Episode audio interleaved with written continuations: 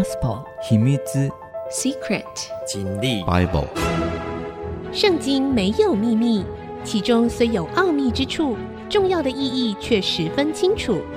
请听曾阳晴为你解密。FM 九七点五 IC 之音组合广播，您所收听的节目是。圣经没有秘密，我是曾阳晴哈。好的，我们上一次的节目跟大家分享的呢，是约书亚带着以色列人要过约旦河，要进迦南地了。好不容易啊，经过了长期的这个呃，在旷野里面绕路哈，经过了将近四十年的时间，他们总算从埃及出来，要进迦南地。之前讲过，像这样子的一个伟大的民族的大迁徙。并不是一件很容易的事情。这个其实，chosen people，我说了，他们要作为后来的跟随上帝的人的一个讲典范，是也可以啦啊。那实际上就是一个示范。人的生活呢，生命啊，要经过这个像旷野一样的生命啊，好像我们生命中有很多的事情要被对付以后，最后。能够进到流奶与蜜之地，可是要进到流奶与蜜之地呢，就是要经过他们现在这个时刻，就是要过约旦河哈。啊，我们上个礼拜啊，有讲到约书亚说：“看呐，普天下主的约柜必在你们前头过去，到约旦河里面，你们就知道在你们当中有永生神。”啊，为什么祭司抬着约柜进到约旦河里面，他们就会知道呢？好。我们继续来听这个故事哈。约书亚又继续对他们说：“你们现在，我们从以色列中拣选十二个人，也就是每一个支派选一个人出来。我们知道以色列有十二个支派嘛。等到抬普天下主耶和华的约柜的祭司，把脚站在约旦河里面，约旦河的水就是从上往下流的水，必然断绝，立起成垒。”啊，从上游往下游流的水呢，这时候会突然停住，哈，停在这个上游。其实它这时候停了，他们叫亚当城啊。等一下我们会知道，水会在亚当城那个地方停下来，离他们要过约旦河的这个点啊，差不多距离也有两三公里啊，有两三公里这样子。百姓离开帐篷要过约旦河的时候。抬约柜的祭司仍在百姓的前头，他们到了约旦河，脚一入水，啊，当时约旦河水在收割的日子涨过两岸。本来这个时候水应该是涨过两岸。约旦河其实并不宽大了，啊，先跟各位稍微讲一下，约旦河并不是一个很宽大的，呃，这个河哈，它不像什么我们脑袋瓜里面想象的什么长江黄河，不是啊，它是一条其实呃也不长啊，长度也不长。顶多两百公里而已啊！那这条河其实是窄窄的啊，呃，水量也不大。可是因为啊，这个呃，在收割的日子啊，这时候天气的问题哈、啊，天气的关系，所以水会涨变多啊，就会涨过两岸。可是这时候明明水应该变多的时候，他就说水会停下来，会在上游亚当城那里就停下来。这也就是为什么刚刚约书亚要跟以色列人说：“你们只要进了约旦河，就知道我们中间有永生神的意思，就是上帝要行一个神迹给你们看呐、啊。那从上往下流的水，便在极远之地撒拉旦旁的亚当城那里停住啊。就是我讲的亚当城，那其实隔了有一段距离啊，有一段距离。”三到五公里吧，立起成垒，那个水就停下来了，就停在那里。那往亚拉巴的海就是沿海，也其实就是死海啦啊！因为约旦河它是从黑门山流下来的雪水流到加利利海或加利利湖，然后继续往下流啊，这段就叫做约旦河，流进什么？流进死海，那也叫沿海或者是亚拉巴的海。啊，那水呢，在这个时候会完全断绝，从亚当河、亚当城以下，这时候会突然全部干掉，约旦河全部干掉。于是百姓在耶利哥的对面就走过去了。啊，那你想想看，我上次讲的，这是好几百万人啊，好，好几百万人，当然有两个半支派的以色列人呢，他们的妇女跟小孩还有牲畜是留下来，其他的九点五个支派啊，他们是要过河的。当然，并不是所有的士兵都一起过河，其实是有一部分的士兵还留下来。为什么？因为他们要守城呐，就是约旦河东这一块土地，现在他们准备要占领，而且以后有。二点五个支派啊，两个半支派的这个以色列人民在这里居住，所以他们要派军队先在这边看守住啊，然后其真正的进攻部队一起过来。但是这也是两百万人，也是两百万人的事情啊，所以这个过河啊，好几个小时啊，一直过，一直过，赶紧过啊啊！因为你知道，大家只要稍微有受过军事训练的人都知道，过河是最危险的。不过呢，他们这一次的过河倒是没有那么危险，就是因为水是干的。过河之所以危险，是因为有水的关系。水的力量很大，即使那个水只是到你的腰部，你都站立不稳啊。那那时候人是非常脆弱的，所以呢，只要敌人在岸边啊，不管是射箭或者是怎么样，你大概上来一个砍一个啦，啊，很难。能够幸免啊，在这里呢，他们过约旦河的时候，其实是有一个好处，那就是水是干的。抬耶和华约柜的祭司在约旦河中的干地上站立，以色列众人就从干地上走了过去，直到国民尽都过了约旦河。所以整个过程是这样子：祭司抬着约柜下去以后，就站在河里面了，然后水干了。好，从亚当河那边呢，水就开始没有水流下来，所以整个这个河底就见河底了，就干了。人民赶快过去，那祭司继续在那里。现在来一个问题了，我刚刚说啊，好几百万人，即使他们走得再快，也要好几个小时。我算一算，那八到十个小时跑不掉。那谁能够抬这么久？哎，所以其实旁边应该是有立位人帮忙啊，应该是有换班的，有祭司也在换班。这个一定要的啦，那谁能抬那么？也许他们是半个小时换一次班，半个小时换一次班，哦，有两三班的人在那边帮忙这样子。好，这个国民呢，尽都过了约旦河，耶和华就对约书亚说了：“你要从民中拣选十二个人，每支派一人。”再讲一次，这其实之前已经跟这个约书亚讲过，约书亚跟大家讲了，吩咐他们：你们从这里，从约旦河中祭司脚。站定的地方，取十二块石头带过去，放在你们今夜要住宿的地方，也就是他们进迦南地，上帝要给亚伯拉罕、以撒、雅各的子孙的那块土地。经过这么久以来，总算他们要真的进去了，啊，总算真的去。然后进去的第一晚，要做一个很重要的、有纪念意义的动作，啊。也就是他们要纪念上帝带领他们进来，要从祭司脚站的那个地方，每一个支派的那个代表要拿一块石头起来带过去，放在迦南地他们第一天晚上住宿的地方。好了，当然约书亚就把代表都找来了啊，然后告诉他们：你们要去拿石头，过到耶和华你们神的约柜前头。按着以色列十二支派的数目，每人取一块石头扛在肩上。这些石头可以在你们中间作为证据。以后，因为这里已经是迦南地，以后如果这整块地都被占领了以后，他们就可以在约旦河边上啊看到石头，然后作为证据。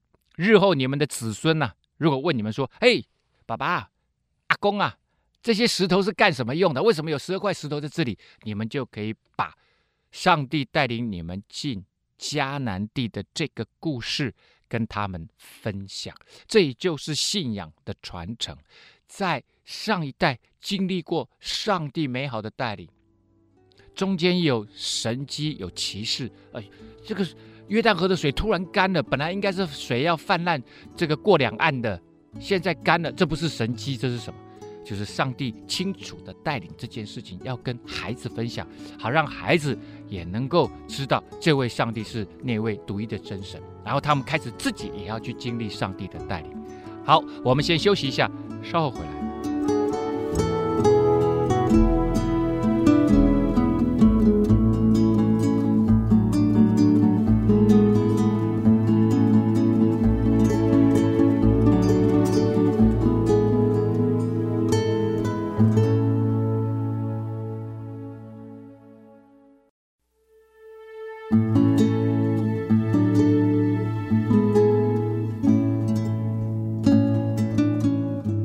欢迎您回到《圣经没有秘密》，我是曾阳晴。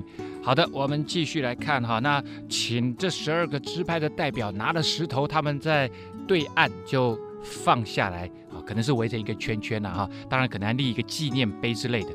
但是呢，约书亚自己另外拿了十二块石头，就立在约旦河中，因为这时候水还是干的。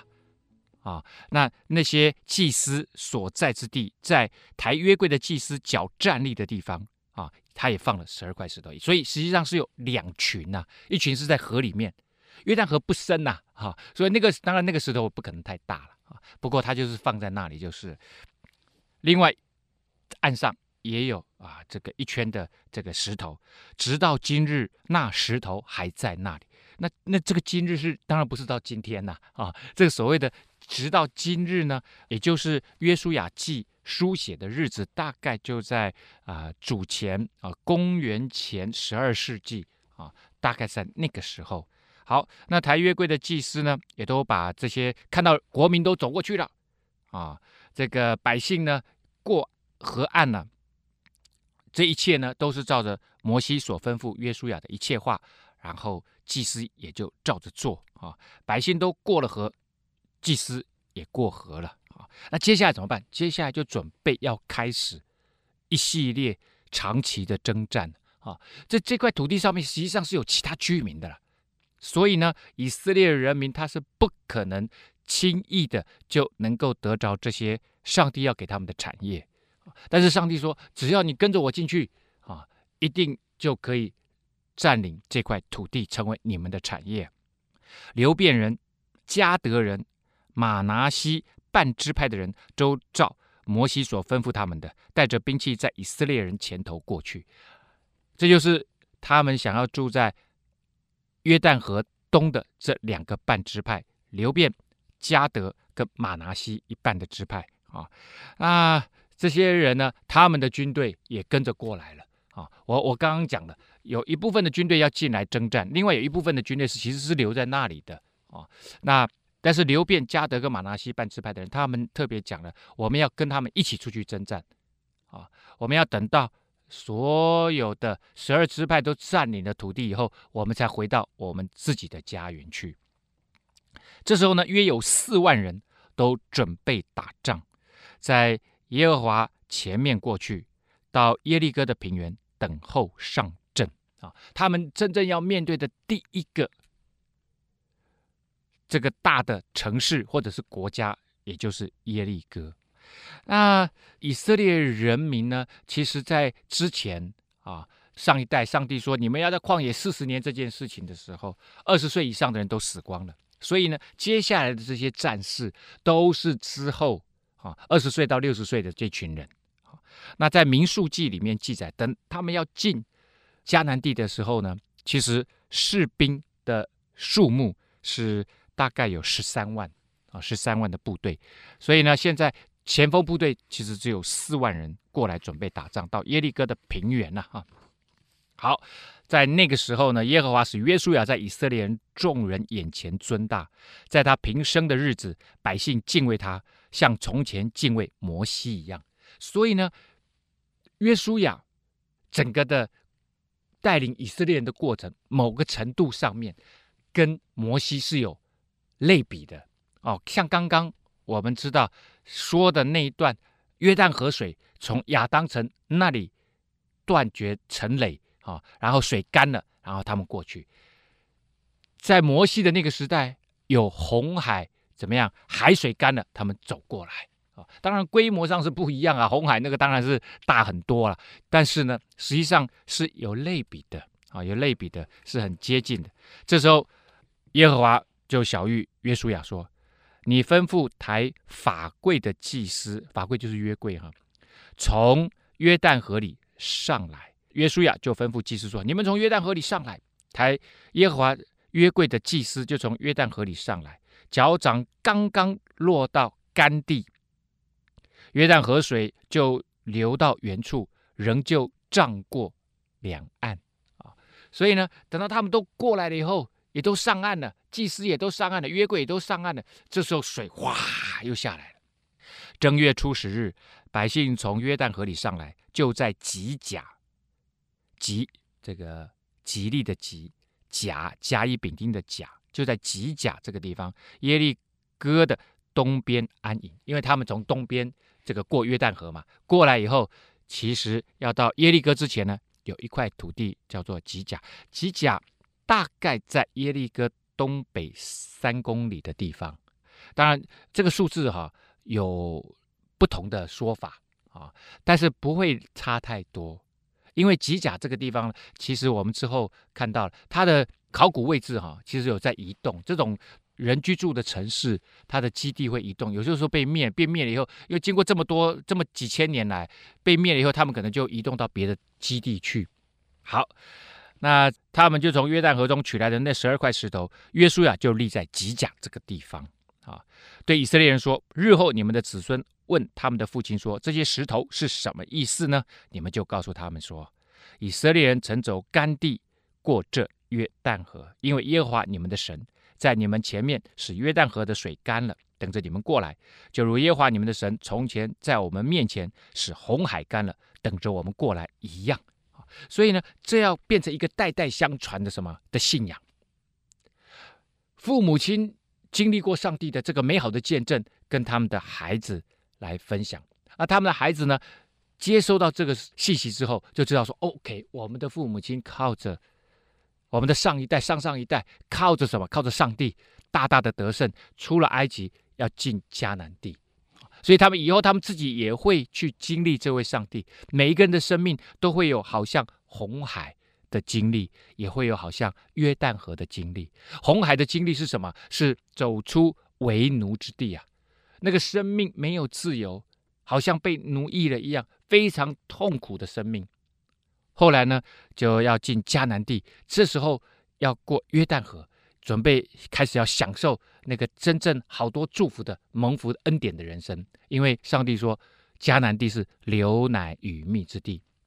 可是即使这样，生命当中还是充满了很多征战，就像现在约书亚他们即将这个民族即将要面对的很多的战争一样。好了，要使地上万民都知道耶和华的手大有能力啊！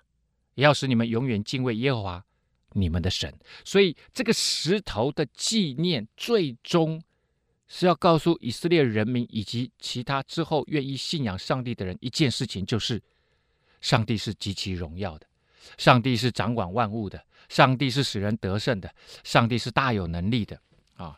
好，约旦河西。亚摩利人的诸王和靠海的迦南人的诸王，所以呢，亚摩利人是住在比较靠约旦河这边，然后呢，比较靠这个地中海那边。那大海每次讲到大海就是讲地中海了啊，那个就是所谓的迦南人啊啊，那这是各种不同的部落啊。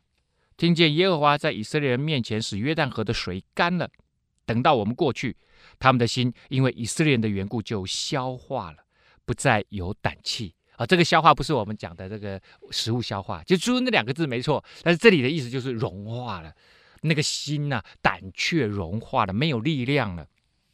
好，那时候呢，上帝就吩咐约书亚说：“你要制造火石刀啊，这个火石应该就是打火石啊。小时候我不知道大家有没有玩过打火石，我们小时候真的捡过那个白白的打火石，用力两个一敲，真的会有火花出来。”啊，这个火石呢，它把它磨成很尖锐，因为它这种火石很坚硬，把它磨成尖锐以后呢，当做刀子。因为那时候铁器还不是铁器时代啊。第二次给以色列人行割礼，第二次哦，大规模的行割礼。那上一次是什么时候呢？啊，上一次的割礼当然就是要出埃及的时候啊，就是要出埃及的时候。好，那这一次呢？上帝说：“你们要开始打仗了。可是打仗之前，你要做一件事情，就是给所有的以色列人行割礼。那这件事情的效应是什么呢？作用是什么呢？我们稍后再回来。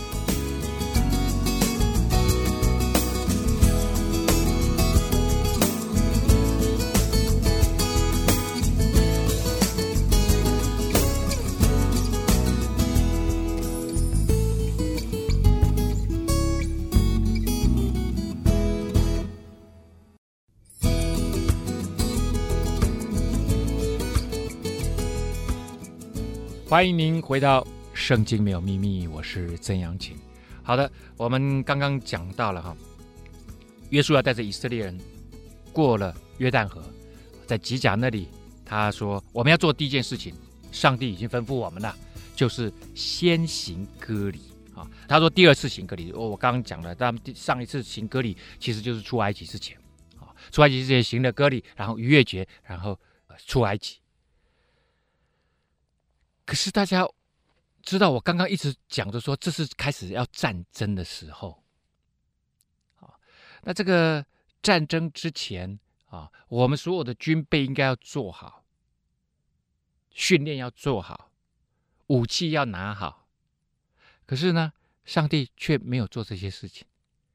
当然，这些事情我想他们之前都已经预备过了哈。重点是，上帝要他们行割礼。我说了哈，这个约书亚的待遇啊，跟之前摩西的待遇基本上都相同啊。过红海，过约旦河。那以色列人呢，出埃及的时候行割礼，过逾越节，这里也要行割礼，之后也会行，也会过逾越节啊。那这个整个都是一样的，都是一样的啊。但是行割礼这件事情，大家还记得吗？之前我曾经说过一段故事，就是雅各。啊，从他舅舅拉班那边出来的时候，带着四个老婆，十几个孩子，啊，跟他哥哥呢，啊，两个和好了。啊，他哥哥回到以东地，他自己怎么样？他自己逃走了。他逃走，他跟哥哥讲说：“你你先走，我随后就到。”但是他没有到啊，因为他还是怕他哥哥啊。啊，结果他到了哪里？他到示剑，表示的示。刀剑的剑，事件那里，那发生了一件事情，就是他女儿怎么样被事件，就是同样一个名字啊啊，其中的一位年轻男子也叫事件的，就被玷污了，被强暴了啦。最后呢，这一个事件里面的这个大家族啊，也就是这个强暴雅各女儿的这个男主角，跟着爸爸跟着长老来他们家提亲啊，那雅各他们。家呢也就同意了啊，他雅各的儿子们呢就说好了，我们愿意呢跟你们结亲，以后我们就互相通婚。啊，我上次已经讲过了，其实事件这些长老们，他们真正的用意是想要用这个血缘的冲淡，用联姻来把这个雅各族的他们的财产啊给他哎。用这个投资，好像雅各族呢，雅各这一大族的这个呃，他们的资产就会变成我们世界啊这个城市的资产这样子哈。他的哥哥们讲了一个条件，说：如果你们所有的人，男人都行割礼的话，割包皮的话，那么我我们就愿意跟你们结亲啊。但我们知道，最后他们行了割礼，正在恢复期啊，因为那个。男性的生殖器是很敏感的，啊，你把那个包皮割掉，它要复原期啊，啊，那因为很敏感，所以它很痛，它复原期可能不像我们今天，它当时也没有什么打麻药哦，然后如果有什么感染都很麻烦呐，可能不是一个礼拜、两个礼拜的问题，要搞很久啊，所以后来就趁着这个空档，以色列的兄弟们就把事件这个城里面的男人全部都杀了，所以其实。割礼，在行割礼的时候，男人会变得非常脆弱。这时候，他第二次给以色列人行割礼，大规模的割礼，其实是让整个啊以色列的军队陷于非常脆弱的一个状态，其实是很危险的啦，啊，非常非常危险的啊。好，但是为什么上帝要在这个时候让他们行割礼呢？我们继续往下看哈。约书亚当然就。照上帝说的，就做了火石刀啊，打火石做的刀，在除皮山那里给以色列人行割礼。当然不会有个山叫除皮山的啦，是因为他们所在之地那个地势比较高。那因为他们在这里行割礼，所以就好像把那个包皮除掉，所以叫除皮山。哈，就就就称呼这里叫除皮山了哈。约书亚行割礼的缘故，是因为从埃及出来的众民，就是一切能打仗的男丁，出了埃及以后，都死在旷野的路上。那一批出埃及的时候，他们行过割礼，可是这些人都死掉了。现在来的是年轻的一代，他们之后就没有再行这个大规模的割礼了，因为出来的众民都受过割礼，唯独出埃及以后在旷野的路上所生的这些年轻人的一代都没有行过割礼啊。所以呢，他们以色列人在旷野走了四十年，很长的一段时间，发生了很多事情。这四十年，有人死了，有人出生了啊。等到国民，就是出埃及的兵丁都消灭了，之前出来打仗的那群士兵都死光了，死透了。除了两位，我们之前讲过加勒跟约书亚啊，现在他们可能是这个族里面年纪最大的。当然了，呃，上帝并没有消灭富人啊、妇女，所以这些妇女们呢，可能有些人年纪比他们大，但是在男人里面，约书亚跟这个加勒两个人年纪是最大的。因为他们没有听从耶和华的话，耶和华曾向他们起誓，必不容他们看见耶和华向他们列祖起誓应许赐给他们的土地，就是那流奶与蜜之地。上帝的意思说，牛奶与蜜之地，让你们享受丰盛的祝福，那样子的生命是要你们有信心，靠着上帝的信心去得到的，那是要经过征战去得到的。而不是平白无故，你们也不相信，而不相信就得不到，啊，就是这样。他们的子孙就是耶和华所兴起来接续他们的这个他们的子孙，这个他们就指死掉的那上面的一代，新的一代呢都没有受过割礼，因为在路上没有给他们行割礼。约书亚这才给他们行了割礼哈。割礼代表什么意思？之前原先上帝要摩西给以色列人行第一次割礼的时候，就讲清楚、讲明白了。这是一个立约的记号。其实，在更早之前，上帝什么时候开始要以色列的这个民族行割礼呢？其实就从亚伯拉罕开始啊。亚伯拉罕那时候，上帝就说了：以后你们家的男人都要行割礼，而且是出生以后八天就要行割礼，小 baby 的时候就要行割礼啊。那小 baby 那个时候比较好处理啊，长大以后会有很多的问题啦。例如勃起啊，会对这个割礼的伤口造成很大的伤害。好，那割礼其实就是与神立约的记号，就在你身上，不是刺青，这个就是用把包皮割掉，作为你跟神立约的记号。好了，那这一代的国民呢，都受完了割礼，就住在自己营中的地方，等到痊愈了。那我再说那个时候。的医疗水准很差，公共卫生很差，所以本来可能一个礼拜用今天的医疗水准，可能一个礼拜就可以康复的，在他们那里可能要两个礼拜、三个礼拜，说不定一个月，他们就等了好长一段时间。耶和华对约书亚说：“我今日将埃及的羞辱从你们身上滚去了。”因此，那个地方名叫吉甲啊。吉甲其实在。希伯来文里面就是“滚”的意思。直到今天，以色列人在吉甲安营，正月十四日晚上，在耶利哥的平原守逾越节。这时候不是说都好了才守逾越节了，是只要行完割礼，稍微休息一下，可能过两三天呢，伤口有结痂了或怎么样，那个时候他们就要守逾越节，因为逾越节的日期是固定的，就是在以色列历的正月十四号，而且是晚上。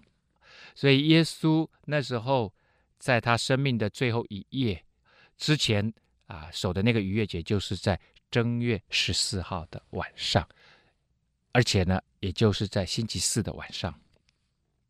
那这也是他们第二次守逾越节，第一次也是在出埃及的时候，他们受了割礼，后来就行守逾越节，而守逾越节当天晚上，他们就出埃及了。那这一次呢，他们一样割礼之后。他们就与神立约，与神立约就是我是属神的子民，那也就是圣洁了。圣洁之后就可以守逾越节，他们就要过节。好，我们先休息一下，稍后再回来。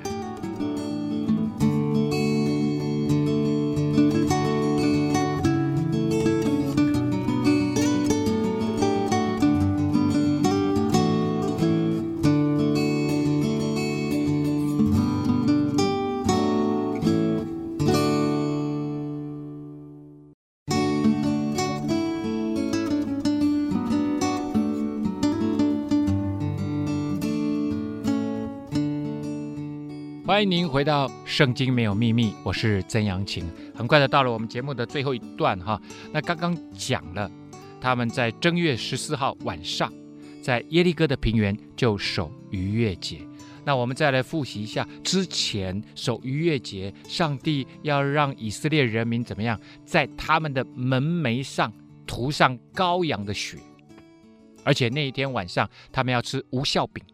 无效饼就是不要用酵母慢慢慢慢发它了，反正就是直接那个面粉揉一揉就烤了，烤了就吃。这是为了时效时间，因为他们已经准备要出门了。时间。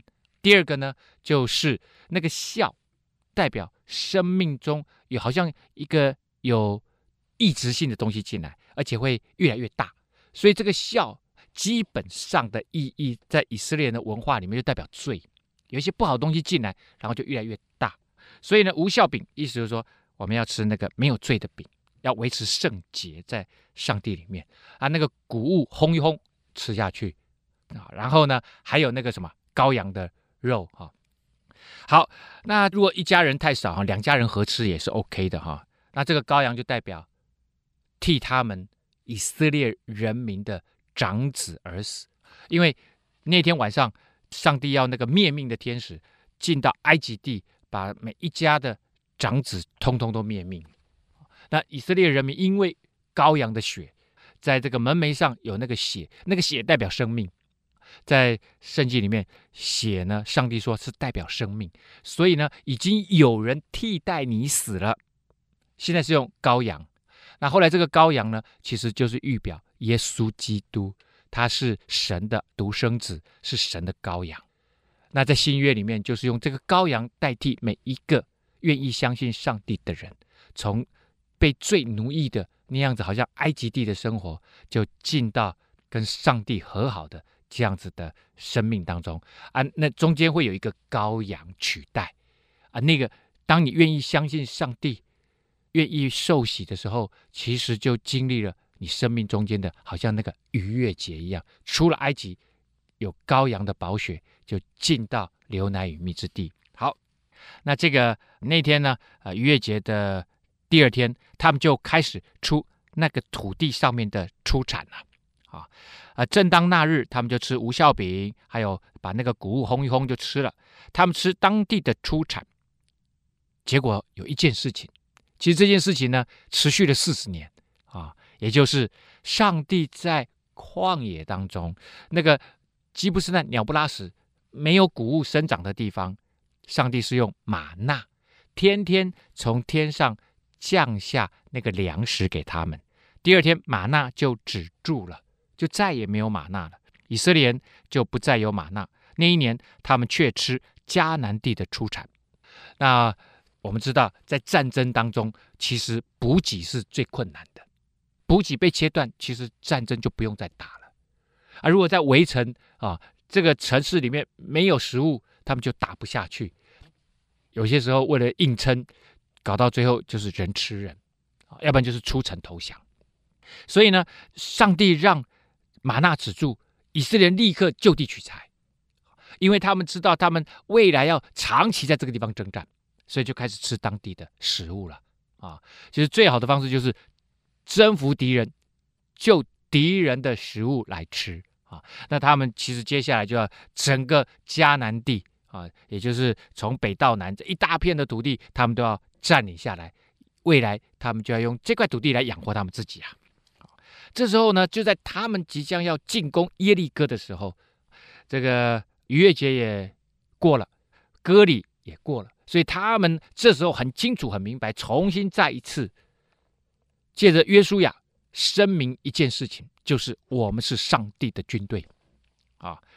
约书亚在靠近耶利哥的时候，举目观看，不料有一个人手里有拔出来的刀，对面站立。哇！你可以想象那个画面哦，这个画面其实都可以拍电影的。你可以看到这个文学性非常强，这个戏剧性非常的强。这约书亚呢，正在那个地方观看。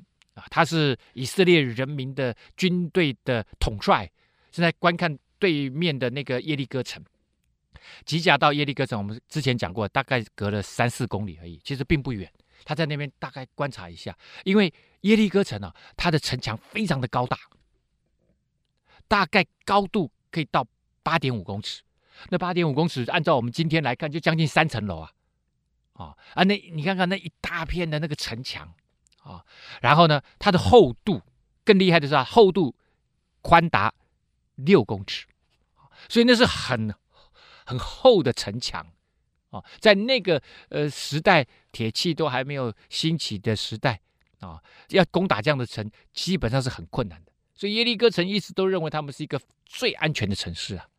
他正在那个观察，说：“哎，要怎么打？”他可能在想这个问题的时候，这时候呢，突然看到对面有一个人出现了，然后这个人唰就拔出他的刀来，哦，哎，就在约书亚面前跟他面对面站立。这时候约书亚一定会想他是谁？约书亚就走到他面前，问他说：“大家要记着，现在的约书亚已经八十岁的老人呐。”但是我相信他一直有在练身体啊，因为他知道，哦，他的生涯很奇特哦，他是八十岁，跟摩西一样。我就是说他整个状况都一直跟摩西是有个对照组的。摩西八十岁被上帝呼召出来，带领以色列出埃及，这是他生命的 calling。上帝呼唤他，call calling 啊，而这个 calling 就变成他生命中最重要的一件事情。同样的，约书亚的 calling 是带领以色列人进到。迦南地，这时候突然对面看到了一个人，手里拔出刀来，哇！你可以想象那个对面那个那个人一定是杀气腾腾啊。约书亚走到他面前，所以约书亚一定是一个那时候他的勇气十足啊，因为上帝在呼召他的时候，三次四次告诉他一件事情：你要刚强壮胆，你要刚强，只要壮胆。上帝一直跟他讲，你要刚强壮胆。所以我相信这个番话不断不断的。在约书亚的生命当中，提醒他，提醒他，提醒他。所以即使八十岁了，他还是一个勇敢的老将军呢、就走到那个人面前说：“你是来帮助我们的呢，还是帮助我们的敌人？”啊，他讲说：“你是敌是友？”啊，直接就问他，因为他想说他也是个军人呐、而且我没看过他，那我一定要问清楚啊。结果这个回答很奇特，那个人回答说：“不是的。”我来是要做耶和华军队的元帅。他这个人讲的这个完全没有针对他的问题。他讲的说，我的身份是耶和华上帝军队的元帅。这个当然会有两层的解释。一层的解释在属灵意义上面，也许上帝还另外派了天使天军与他同行。这个人是元帅，这个人可能是个大天使。另外一个答案就是你。约书亚，你带着这个部队，你们行过割礼，你们过了逾越节，你们与神立约，你们是属上帝的军队。今天我来，我是要做耶和华神军队的元帅，所以已经很清楚明白了，元帅不是你约书亚，元帅是我，上帝派来的人才算。当然你是实质的。带领以色列人征战的元帅是没错，但是上帝另外在临界，他其实在看顾保守你们，跟你们一起打仗。其实你们还有一个从上帝派来的元帅在中间带领你们呢。哇！我相信给约书亚一个更大的保证，我们不是孤单的，上帝一直在看顾保守我们，上帝与我们并肩作战，而且上帝也带领我们作战。那这里很奇妙的哈，我们继续往下看一下，我我来再讲啊，这这又一个高度的相似性。约书亚这时候他做了一个动作，他俯伏下拜啊，啪就趴下来说：“我主有什么话吩咐仆人？”约书亚他是一个属灵人，因为上帝跟摩西讲说，他里面有神的灵在里面，所以他很清楚很明白这件事情是上帝要对他说话，所以他马上就趴下来了。他说：“请问您有什么话要说？”耶和华军队的元帅就对约书亚说：“把你脚上的鞋脱下来，因为你所站的地方是圣的，圣洁的圣，神圣的圣。”约书亚就照着行了。这一件小插曲，我觉得太有意思了。大家还记得吗？摩西是怎么跟上帝相遇的？是有一只小羊跑掉了，然后他跑上山去追那只小羊，结果就在那个山上看到荆棘着火了，可是荆棘却没有烧坏。荆棘没有烧坏，他觉得很奇特，走过去，结果上帝就叫摩西的是摩西啊，摩西。他说怎样？是谁？他说我是耶和华你的神，你要把鞋子脱下来，因为你所站之地是圣地，那边是圣地，这里也是圣地。那到底哪里还有哪里是圣地？其实，亲爱的听众们，我要告诉你，上帝所在之地就是圣地。所以，上帝借着这个元帅要告诉说，上帝其实已经亲临到这里来了。约书亚，你要敬畏神，神与你同在。哎，再一次我们看到摩西被 calling 的时候是圣地，上帝跟他说话。这里上帝也跟约书亚说话，而且讲的话都一模一样。把你脚上的鞋脱下来，因为你所站的地方是圣地。所以，神所在的地方。就是神圣的。那这里呢，这个小插曲，其实在告诉以色列人一件事情，就是接下来的征战都是上帝带领他们征战的。好，我们今天节目呢，到这个地方告一个段落啦。圣经没有秘密，我们下次再会。